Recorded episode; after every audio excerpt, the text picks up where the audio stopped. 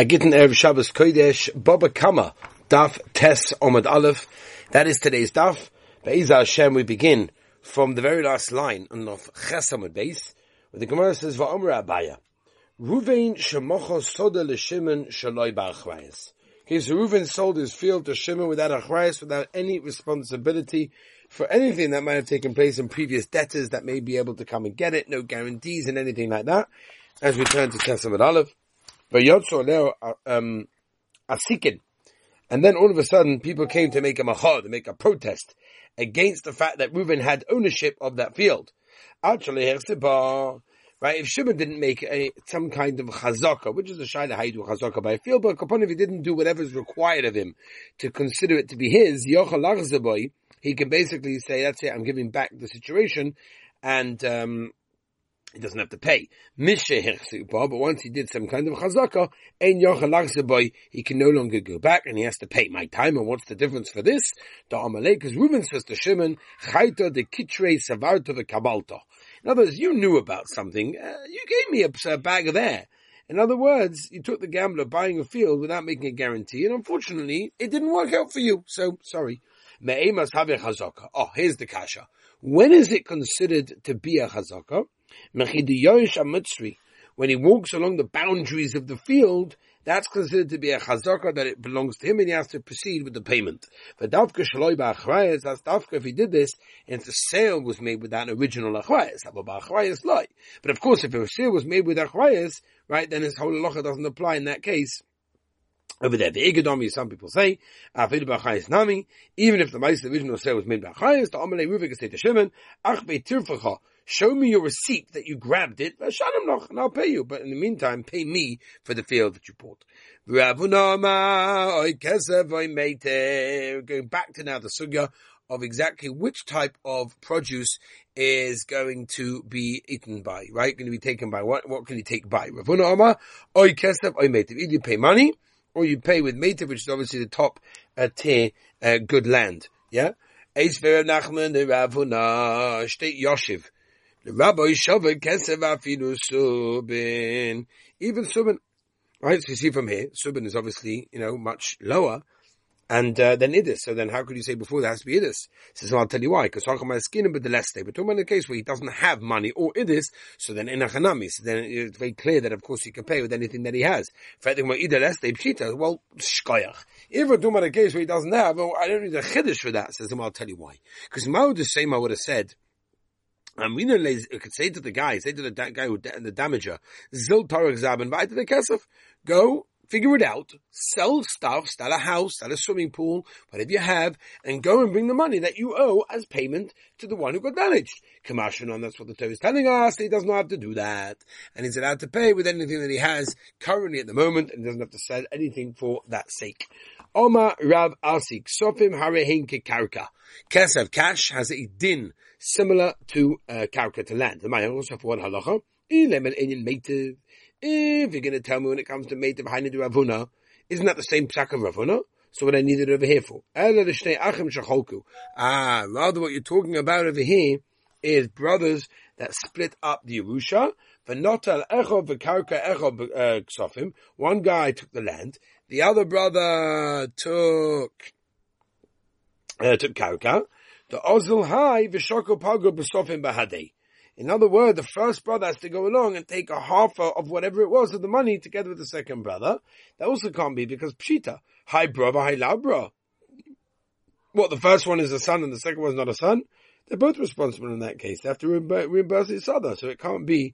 That's the way to do it. Ikedomi adarab, faket. Li'idakis, so the other way around. Da'amalei, the second brother can say, what do you mean? That's goof with the pshat. Why I took cash? Because, because I realized if the money is stolen from me, I'm not going to have to reimburse you. And that's the reason why you specifically took land.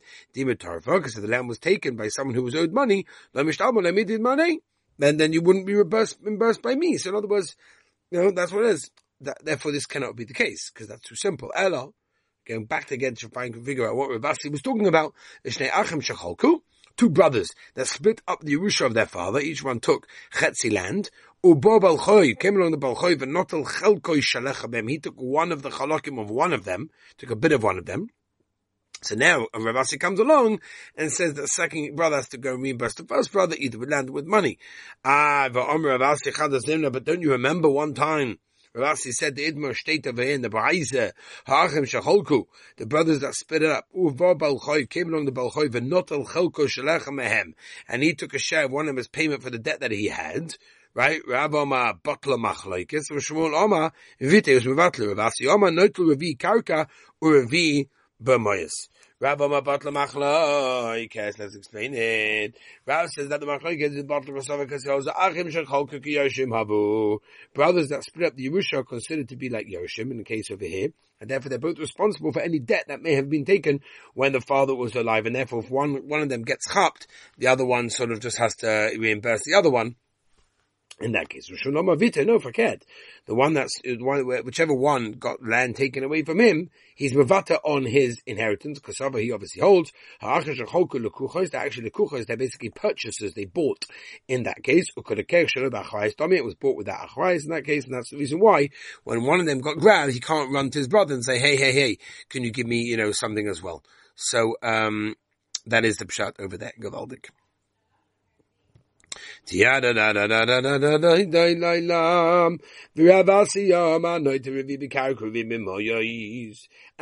a quarter of his brother's land, a compensation, or a quarter of the money. Um, therefore, note to Rabbi Bikarka or Rabbi B'mois. So what is the pshat? Well, we said that money has got a din of karka. In regards to paying for the best one, okay, that's the case. Rav Huna, isn't that exactly what Rav Huna said? You're right, exactly. It is exactly a bit of a repetition, and that's the reason why specifically we say, um, that's why specifically we say v'chein om Rav Asi. Omar Rabbi Zeira, Omar Rav Huna. As we turn the page, this is Rabbi Zeitzig of Alden sugya. People spend months on this. This is the sugya of how much to spend on mitzvahs. A very, very crucial, important, halacha lemaisa, practical. It's Negea, for example, where, where this comes in, very, very Negea, is by Dalid Minim. How much does a person have to spend when it comes to Dalid Minim? How much? Let's have a look. Let's have a look at this Gemara over here. It's a beautiful shtickle. Um, Omrav Zeira, Omrav Hana, b'mitzvah. In other words, the share of mammon that a person has to spend in order to become a mitzvah is ad shalish. Right, we had this discussion actually in yeshiva. We've been talking so much about the union of shalashidus, especially malavamalka. Oh, how you dealing with malavamalka? It's moedic. So the guys say, well, if it's so heilig and it's so beautiful, why don't yeshiva buy it for us? I said, do you want yeshiva to do all the mitzvahs for you? And does yeshiva buy Dalid Minim for you guys? Does yeshiva, you know, buy tefillin and tzitzis? No. In order to have mitzvahs, that Rizal says this very clearly. I'll pick up on it. It's a big union to spend money on your own mitzvahs, not to have someone else to buy it for you. I've yet to find the bocha that comes to me after Shabbos. Say, by the way, Mazik, you gave us Shalashidus. I, I, I want to do the mitzvah myself. So here's, you know, here's uh, whatever it is, ten shekel in order to pay for whatever it is. Or really, it should be a lot more. But anyway, the point is, I didn't expect that. But it's just an, it's an interesting idea. It's like I'm still waiting for someone to come to me and say, Rebbe, I'm so sorry, I'm not going to be by Shalashidus. I have a meal out. Really? Like, I've yet to find the guy that says, I'm eating out Shalashidus. I found myself a meal Friday night, Baruch Hashem, Shalashidus day, Gavaldik. Or Shalashidus is like, okay, we eat in yeshiva, which is Gavaldik. We should eat in yeshiva together, and we speak, and we shmooze about Shabbos Kodesh. Oh, it's Gavaldik. But in Maisa, Shalashidus is a meal. Anyway, how do we get onto this? Oh, Hacharas HaMitzvahs. So how much is a person chayav? Ad shlish. Right? Until a third of his money. My shlish. What does this mean as we turn to Bosai, Tesam and Beis? Ilem shlish Bosai. What does it mean that basically the, the, the value of all of his property, all of his real estate, puts it all together, a third of that to become a mitzvah? And then in that case, if three mitzvahs come his way, right, all at one time obviously, Leisim Kulabesi has to sell out all of his property, all of his stuff in order to, to do that. It can't be that for Pshat Rav Huna. Ela Amar Rav Zeira b'hidum mitzvah. Ah, we're talking about not the mitzvah itself, but to be mahadur the mitzvah. That's what we learn it from, right? When Klal left Mitzrayim, mitzvah. In other words, uh, uh, take how much the mitzvah cost. A third of that, pashtus, is how much you spend to be mahadur it to get it even better. That you could use myself more, by the way. Anyway, by Rav Ashi, shlish melegav, ooh, or shlish melevar. Ah, does this mean a shlish literally means on the inside, or shlish on the outside. In other words, a third of the principal, or if you divide the principal in two and add a third portion, is that how it works? Yeah? Rashi goes through the cheshvan, you have a look over there, exactly, makes different examples and everything like that. Teiku. We'll have to ask Eliyahu Navi. Motzei Shabbos is coming, we're going to ask him. Actually, it's a few more minutes to Shabbos. F. Chanel. Ooh, Gavaldik Halabai. Nope. Until a third of everything that he owns in that case. That's an unbelievable thing. Rashi brings down the cheshvan of how it works in the next world, this world. Anyway.